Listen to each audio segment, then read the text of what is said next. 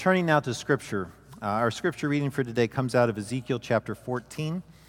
It's Ezekiel chapter 14, beginning in verse 1. Then certain of the elders of Israel came to me, Ezekiel speaking, and sat before me.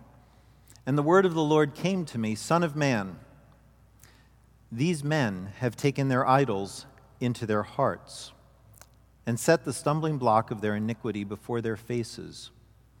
Should I indeed let myself be consulted by them? Therefore, speak to them and say to them, Thus says the Lord God Any one of the house of Israel who takes his idols into his heart and sets the stumbling block of his iniquity before his face, and yet comes to the prophet, I, the Lord, will answer him as he comes with the multitude of his idols, that I may lay hold of the hearts of the house of Israel, who are all estranged from me through their idols. Therefore, say to the house of Israel, Thus says the Lord God, Repent and turn away from your idols, and turn away your faces from all your abominations. For any one of the house of Israel, or of the strangers who sojourn in Israel, who separates himself from me, taking his idols into his heart, and putting the stumbling block of his iniquity before his face, and yet comes to a prophet to consult me through him, I, the Lord, will answer him myself. And I will set my face against that man I'll make him a sign and a byword and cut him off from the midst of my people, and you shall know that I am the Lord. And if the prophet is deceived and speaks a word, I, the Lord, have deceived that prophet. And I'll stretch out my hand against him and will destroy him from the midst of my people Israel. And they shall bear their punishment. The punishment of the prophet and the punishment of the inquirer shall be alike, that the house of Israel may no more go astray from me nor defile themselves any more with their transgressions, but that they may be my people, and I may be their God, declares the Lord God. Here ends the reading of the Word of God. We are in the midst of our Sunday morning teaching series where we're studying spiritual transformation. This is a series on how the Christian faith works, on how you grow and develop as a person of faith. And the reason that we're doing this is because there are a lot of good, godly believers, people who genuinely love the Lord, who struggle to make the Christian life work. They see themselves doing things over and over and over that they don't like about themselves, things that have a negative impact on them, on, on other people, and they don't understand why they do what they do. They don't seem to be able to change. They get discouraged because it just seems so hard. And so they read in Scripture about people who are full of joy, who deal well with hardships, who live generously. Then they look at their own lives, don't see those same kind of things, and they see the opposite. And I'll speak personally just for a moment. There are lots of times when I feel like this. in fact, since we've started this series, I feel like I keep seeing myself getting stuck, doing things that I know are hurtful, and wrong, uh, saying things that I know are hurtful. And then I get convicted, and then it's like I have to fight in order to get to the Lord, to connect him, with Him in any way that's really meaningful. I find there are times actually when I don't want to, when I just feel like quitting, giving up, or when I get so discouraged that I'm tempted at some point to think that God's going to decide that He quits and He's all done. It's been a very good season for me. It's underlined my need for the gospel. And it's also made me very thankful for all of the years that people have invested in me to teach me how to apply the gospel. Even with all of that, it's still been a hard season. And I think that that can be surprising to many of us. Many of us, me included, have grown up hearing that the Christian life is talked about in very simplistic terms, moralistic terms. Here's what's right, now that you're a believer, go ahead and do what's right. And when you don't do what's right, that's called sin. And what do you do with sin? You ask God to forgive you, and then what? You do what's right. When you have heard that, when you've breathed, breathed that air in, as thinking that's what the Christian life consists of, it's very easy to pick up the wrong idea about what a spiritual life is about. It's easy to believe that sin is a fairly simplistic category a category that does not really capture the full range of human experience, or at least not your experience. It's easy to believe that sin is simplistic, and therefore change is what? Change is fairly easy.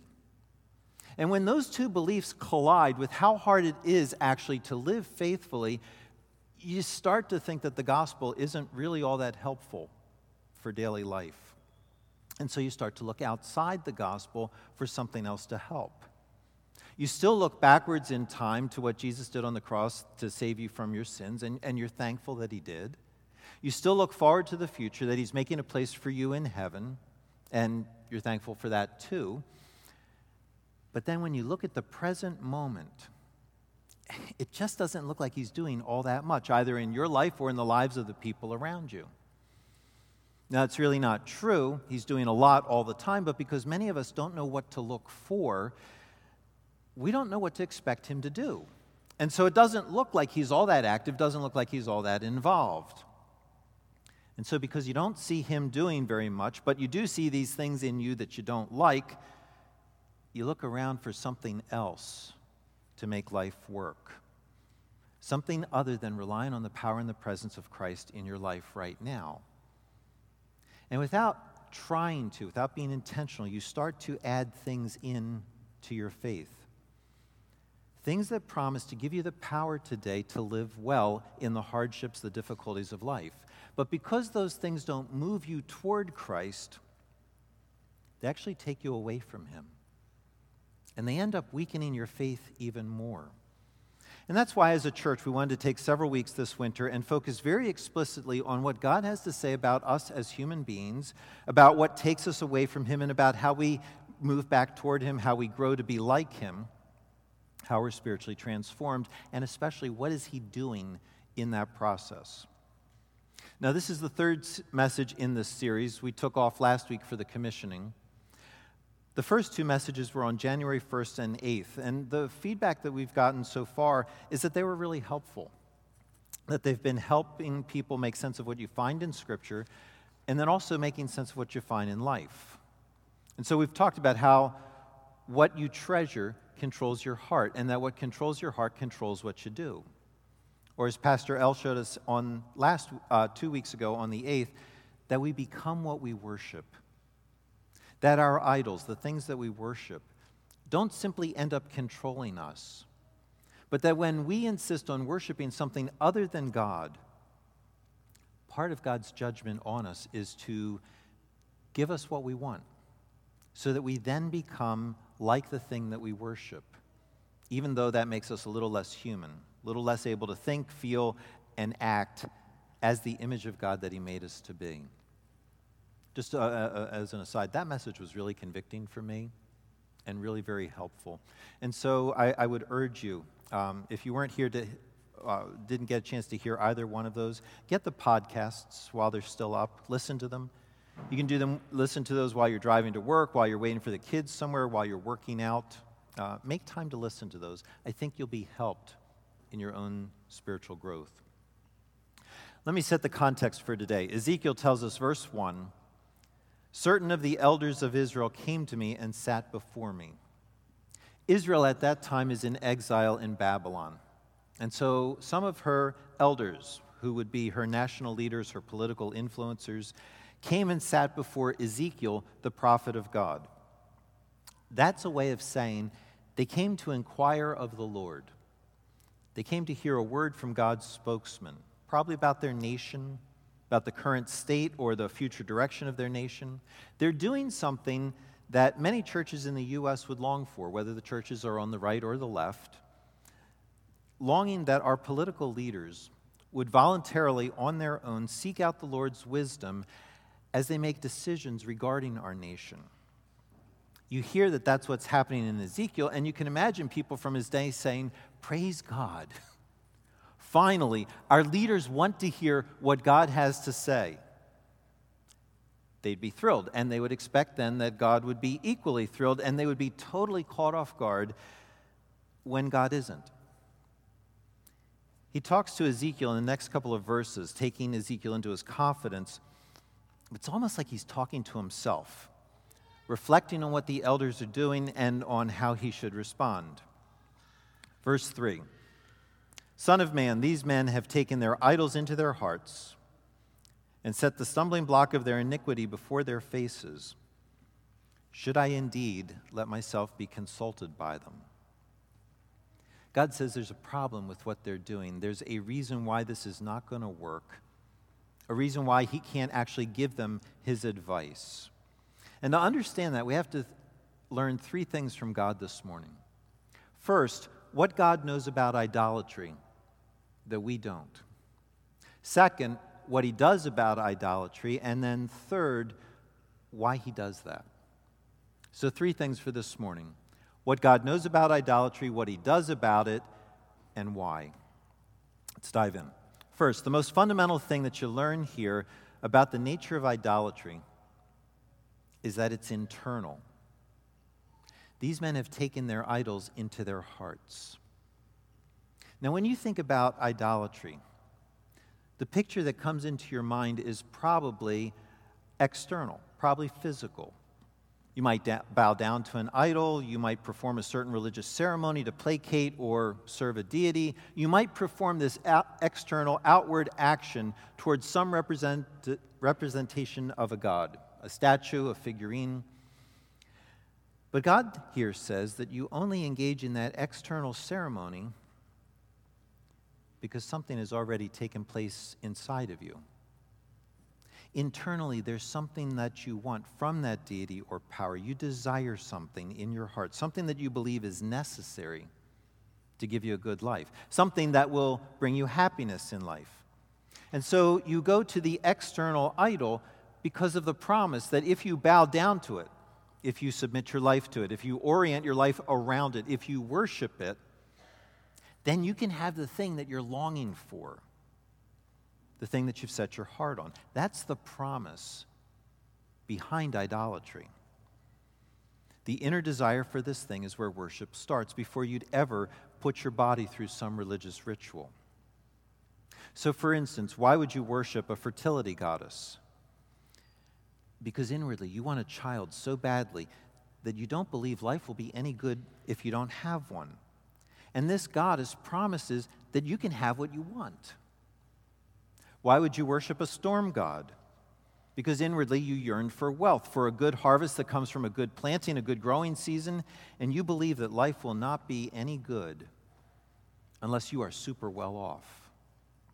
Why would you worship a warrior god? Because inwardly you crave protection from the nations around you, or because you want to take what they have. You worship a God of war because you believe life will not be worth living if you don't have guaranteed safety or the ability to conquer in other nations. It starts internally with the longing and the desire in your heart before it ever manifests itself externally.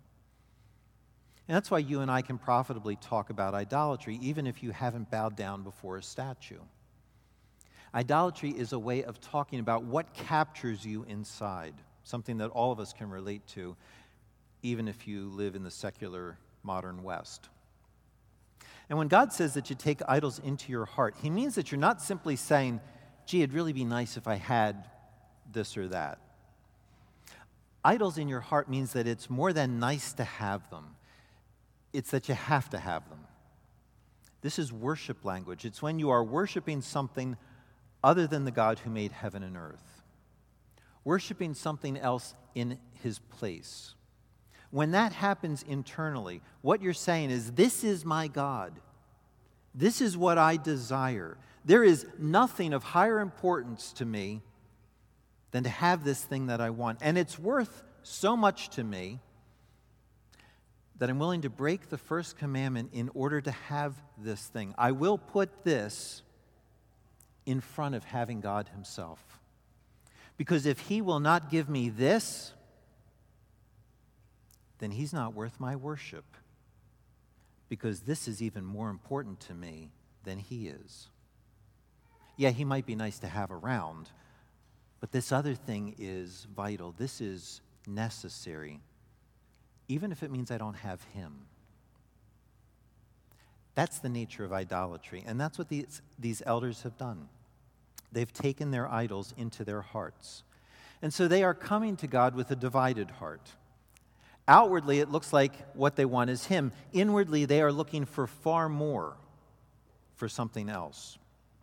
And they believe that life is just not going to be worth living unless they have whatever that thing is. They're convinced that it will give them a better life than God alone would. And so they're happy to come and inquire of God, to get His input, to get His advice.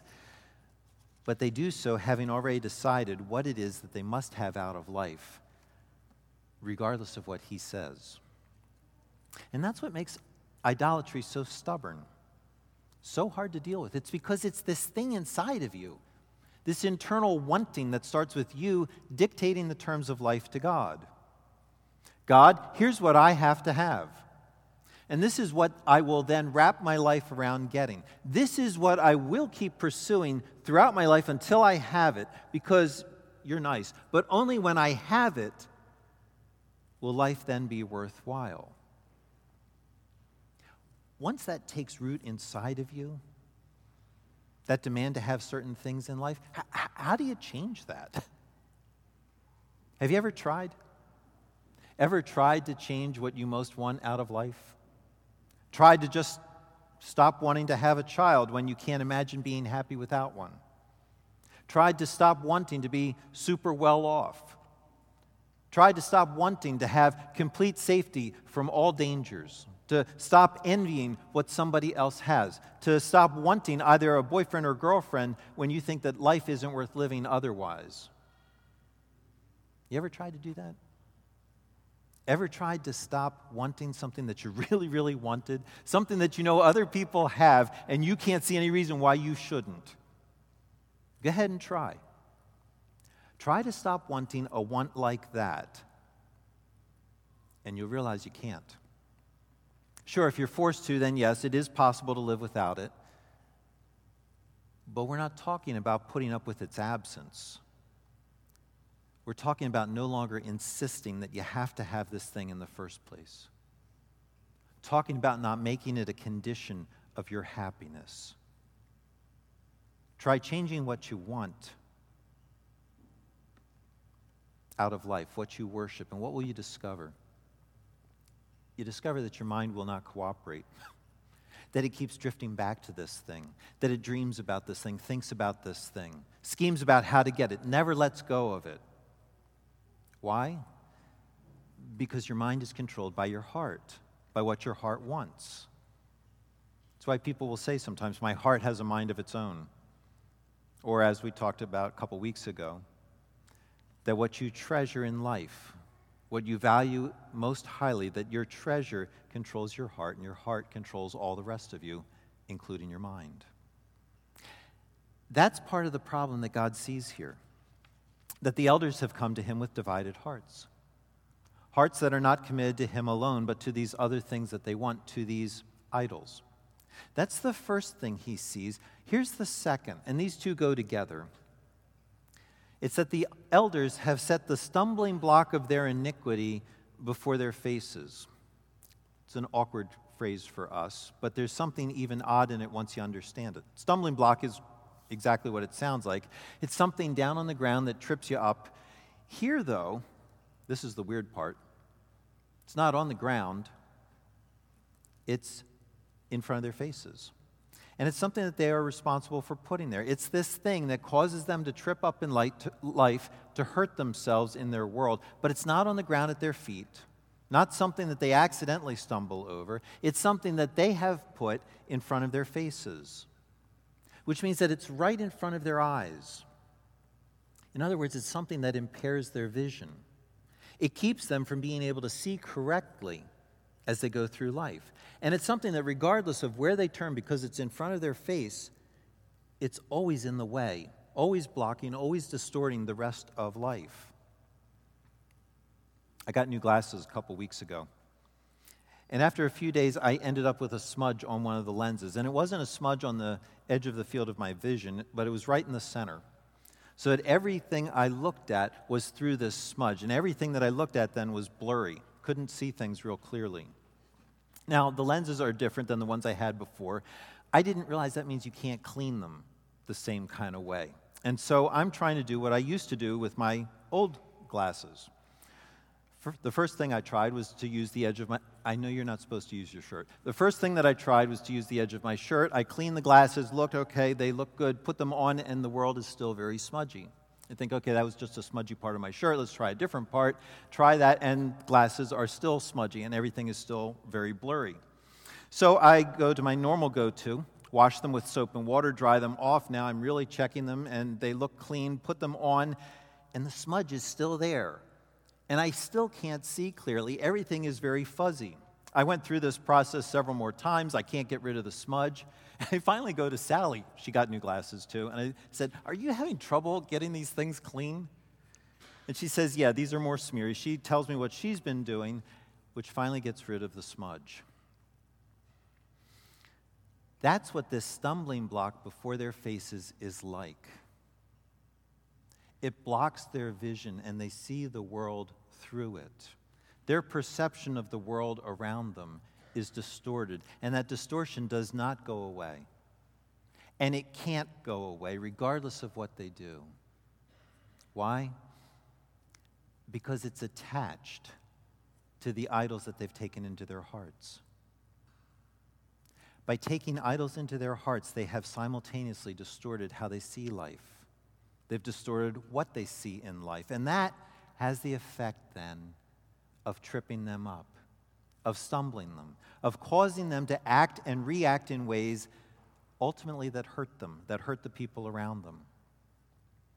And so you remember how we learned a couple weeks ago that our hearts control what we do. Here we're learning that our hearts also control how we experience the world around us, that they control how we perceive what's going on that the idols that we hold on to internally make us pay attention to some things in life and not to others. They direct our attention in a certain way, they impact then what we perceive about the world. And so when we focus on some part, getting some part of the created world, when we worship, when we have to have this thing, we become blind to other parts of life. We don't see them, we don't think they're important. And so our idolatrous longings block out some of reality. But even worse, even the things that we do pay attention to, we don't see clearly like they really are. And so we don't see those things like the Lord sees them. He sees them as something that's part of the good world that He made to be enjoyed, but not something that would ever replace Him. But when our idols are active in our hearts, we see them distorted, and we think that could replace God. If only I had money, sex, power, respect, reputation, influence, I'd have everything I need. And so we end up then doing whatever we need in order to get those things, even if that trips us up in life and hurts the people around us. Our idols cause those things to be inflated, and they distort what we see. These internalized idols alter our perception of the world around us. And the problem for us, main problem, is that we don't realize that. The elders don't know this about themselves. They think they see life correctly. They think they see the life of their nation. They think they see the present plight of their political situation, the potential future. They, they think they see all of that correctly. And so they expect that once they get a little bit of divine advice, that they will now have what they need to live well. They'll be able to make good decisions for themselves, good decisions for the nation, and they'll be able to lead the people of Israel in a good direction. They believe that they can hear God accurately and apply what He says to the situation in front of them correctly. And they have no idea that the idols, their desires, will twist and distort whatever God says so that it fits into their own system. They don't realize they'll take the words of God and use them to try to get what they want out of life. And so God asks, Should I let myself be consulted by them? It's not because he's being mean, standoffish. It's because he knows that everything he says is just going to get co opted by what they want. You have a great illustration of this in the book of John, chapter 6. It's a pretty long chapter that revolves almost entirely around the issue of food.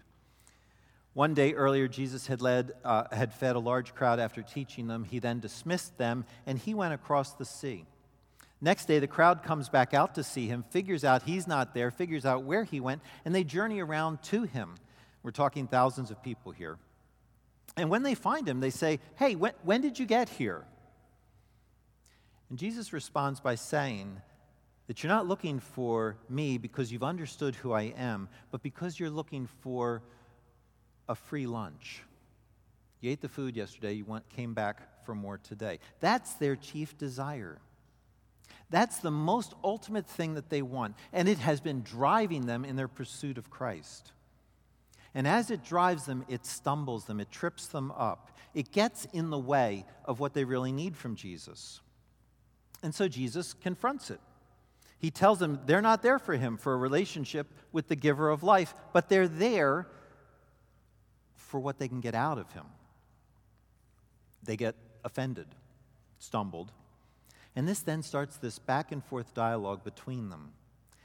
Each time in that dialogue, Jesus tries to point them to himself, and each time they warp what he says back around to food in some way or other. And so Jesus refers to himself as real food, food from heaven, food that they have to have in order to have real life. And not one time do they actually hear what he's saying it all gets distorted because of their idol. And instead, they end up leaving. Why? Because they don't believe, as Deuteronomy says, that human beings do not live by bread alone, but that we live by every word that comes from the mouth of the Lord. They do not believe that God's word is even more important than physical nourishment. Think about it. If you only li- if you live only to have physical food, if you worship food, at some point, this is going to sound harsh, at some point, you're going to die anyway. But not just physically, you'll also die spiritually. But if you have God's word, if you treasure and value the word of God in your heart because you treasure and value nothing other than Him alone, then even if you starve to death here, you're going to live with him forever. We have to live by every word that comes from the mouth of the Lord, not by bread alone, because that's where our real need is. But the crowd doesn't believe that. They believe instead that in order to have a good life, that they have to have food even more than they have to have an active relationship with the God who is standing right in front of them. That's the idol they've taken into their heart. The one that pushes God out, even while it looks like they're seeking Him. And because they've idolized food in this life, they distort everything that God Himself says to them. So much so that Jesus, the wonderful counselor, cannot break through to them. This is why in counseling, if someone says, My spouse and I are having trouble connecting, do you think you could help us with our communication? This is why you first have to understand what it is that they want to communicate. You first have to understand what they've taken into their heart. Do they want to communicate to each other better something like, I am here in your life to love the Lord my God with all my heart and to love you as myself, and I'm so sorry that I've not communicated that very well to you. I want to work on that. Or do they want to communicate something better, like, here's what I'm looking for from you? Here's what my heart is yearning to get out of you the attention, the respect, a feeling of security, a sense of being wanted that I think I should have based on what I've done for you. If they smuggled those idols into their relationship, teaching them to communicate better will only make the relationship worse because they'll just get better at getting each other to serve their idols. They will process communication skills through the distortion of their idolatry. That's why God won't let the elders consult him. Because, point one, of what he understands about idolatry and how it works. Points two and three are much quicker tonight, today. It will not be tonight. Point two what does God do about idolatry? you would think that he'd just walk away, right? I mean, they're the ones who have wandered from him. They're the ones who are responsible for destroying everything about the world he's made. They're the ones who have put themselves into danger by their distortions. If he just walks away, he'd only be giving them what they deserve. they haven't listened to him before, so now they should not get to hear anything else from him, right? We would call that justice, given what they've done. God doesn't do that. He decides to speak into their lives. He tells Ezekiel, verse 4 Speak to them and say to them, Thus says the Lord God anyone of the house of Israel who takes his idols into his heart and sets the stumbling block of his iniquity before his face, and yet comes to the prophet, I, the Lord, will answer him as he comes with the multitude of his idols. Or, as other translations put it, I, the Lord, will answer him according to his many idols. Or, I, the Lord, will answer them myself in keeping with their great idolatry. God says he will respond to them that's incredible grace. But he won't give them the advice they're looking for, they'll just distort it. Instead, he'll talk to them about their idolatry. He'll call out the thing that they're idolizing, the thing that is at the heart of all of their other problems their problems with him and their problems with living in his world. That's God's approach to you when your spiritual life is hung up. He will put his finger on the thing that is at the heart of all of the other distortions. So if you need people to respect you at all costs, it's destroying your relationships when they don't, expect God to point it out. If you're consumed with greed, with envying what everyone else has, with struggling to give generously to others, expect God to point it out. If you have to prove yourself to yourself, running yourself into the ground at school or at work or running over people who get in your way, expect God to point it out. If you've taken idols into your heart, expect God to speak to you about them. That's what He promises to do for His people. And this is one of those places where you can see what it is that you really rely on to make your faith work. Every worldview, every philosophy has some idea of what the ideal person is like. And therefore, every worldview has some idea of what a broken person is like, someone who is not ideal. And every worldview argues that broken people don't really get the world the way it is. They see in distorted ways, and then worldviews offer solutions to those distortions so that a person's way of living can be corrected so that they're closer to the ideal. That means if your worldview what you rely on to live, what you rely on to understand how to live in this world, if your worldview does not tie that distortion to some form of idolatry, to some form of worshiping something other than God, to elevating that thing above God Himself, then it will tie it to something else. It has to. And so you can ask yourself Does my worldview, my way of handling what's wrong with me and the people around you, does it talk about something other than idolatry as the fundamental root cause of my distortions? Because if it does, then what you rely on to live life when things are broken is focused on something other than what God wants to talk about that means that you have a different definition of the problem than God does. That different definition requires a different solution than what God provides in the gospel. And if that's the case, the gospel will not have very much to say to you on a day to day basis. Sure, you're going to think that still it's great to be able to get into heaven,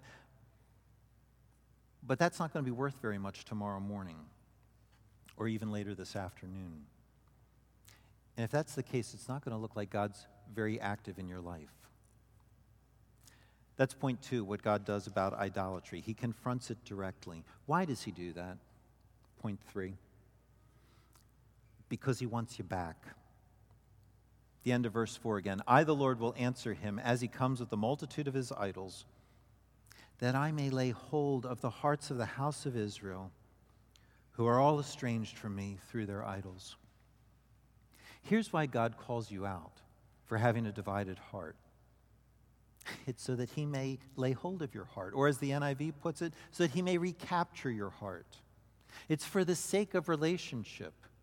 Your idols do what? They estrange you from him. There's distance between you and him, there's separation. He knows that even if you don't, but he's not okay to let that distance go unchallenged. He cares too much about you, wants you too badly to just leave you to your idols. Leave you to worshiping what's only going to hurt you more. And so he takes the initiative in your relationship. Doesn't take the easy route of just letting you go off and do whatever you want. Instead, he chooses to confront you about your divided heart, not to shame you, not to embarrass you, to recapture you because he loves you. To recapture you so that you can have an undivided heart so that you're no longer estranged from Him, no longer seeing the world through some distorted lens, so that you can now relate well to Him and relate well to everything else in His world. That's why, verse 6, He gives you an invitation. He says, Repent, turn away from your idols, turn away your faces from all your abominations. It's God's way of saying there's a way back. Why? Because I want you back. Turn back to me implicit promise I'll embrace you. When you see how good God is, why he's doing what he's doing, it should move you to want more of him. It should move you to pray, to say to him something like, Lord, please speak to me about my heart. I know you only have good intentions for me, and that what you say will ultimately be for my good. Please point out what I'm worshiping. I know I don't know my own heart, but you do. Please show me as I read Scripture what has captured me. Or, God, send your servants to me today, like Ezekiel, and open my ears to hear what you're trying to say to me through them. Because, God, I know that if you don't, I will distort everything I come in contact with. And Lord, I'm not afraid to ask this because your intention is not to hurt me. It's not, not to take away the things that I want. Your intention is to give me so much more than I ever thought possible so that my heart will be fully satisfied because now I'll have you. That's what you should pray. But how do you know if that's what you really want if you do pray that? The elders didn't know what was going on inside of them. They're just going through the right religious motions. How would you know then if you're sincere or if you're also just going through the motions? Here's, here's a litmus test. Watch what happens when God does confront you, either in His Word or through His people. Because when He does, you have basically three options. You can be defensive, you can be demoralized, or you can take Him up on His offer. You can repent and believe. If you're defensive when you're confronted, if you won't hear, or if you argue, there's nothing wrong with what you wanted, if you have to explain how it really was okay, what are you doing? You're rejecting his voice again. Which means what? You're clinging to your idol because you believe that this will give you a better life. Defensiveness shows you're still holding on to your idol. Or if you're demoralized, if when you see what you're being confronted with and you think, this, this is awful, I, I, I, can't believe I'm really like this. I, I had no idea. I thought I was better than this. I should be better than this. I, I'll do better. If you're demoralized, despairing over what you see, you still don't believe that God wants you. Instead, you're simply trading one idol for another. You're now looking to the religious idol, the one that says, I'm not so bad because I can fix this. Neither defensiveness nor being demoralized is actually going to get you to God. You can only get to Him by repenting and believing Him. Now, what does that look like?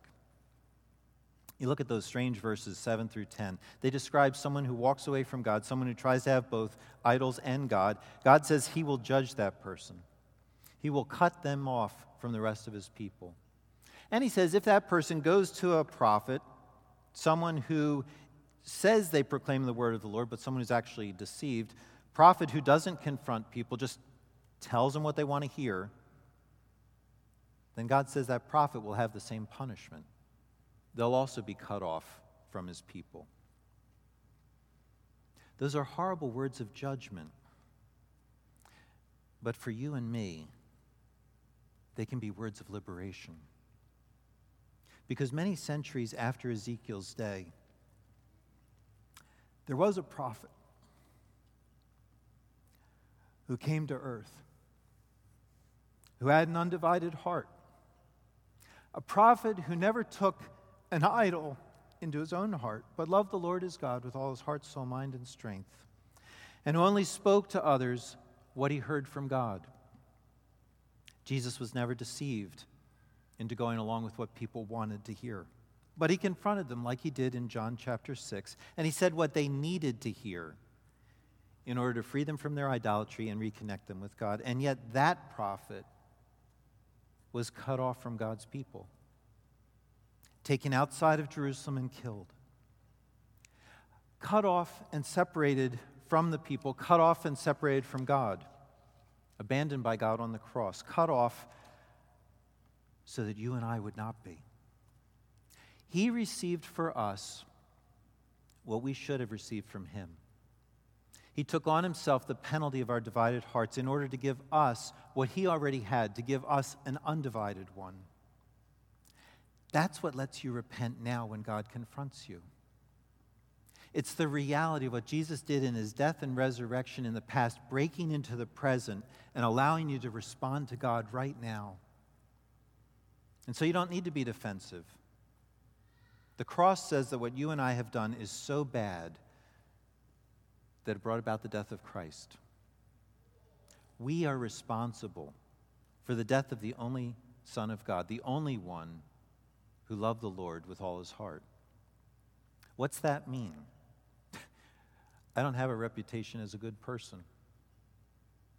My reputation's not worth defending. I don't have a good reputation, far worse than anyone knows. So when you or God calls me out, you're seeing just a little tiny bit of the real ugliness that's in me. Defending myself is foolish. The cross won't let me. But I also don't need to be demoralized because God loves me. He went to the cross for me. I'm worse than I will ever know. I'm far more loved than I've yet begun to believe. I deserve to be cut off from God forever. And Jesus didn't want that for me so badly that he stepped in and took my place, brought down on his own head his own wrath that his own justice demanded, so that I could be his own. If you're still struggling this morning with wanting the idols that you've taken into your heart, something that I struggle with as well, then compare them to Jesus and ask yourself, which one loves me more? The idol that causes me to be tripped up in this life, that works to separate me from the God who loves me, or the God who willingly pays for me rejecting him and then invites me to come close to him? Compare those, and it's no contest. Why would you want to worship anything else other than this God? Let's pray.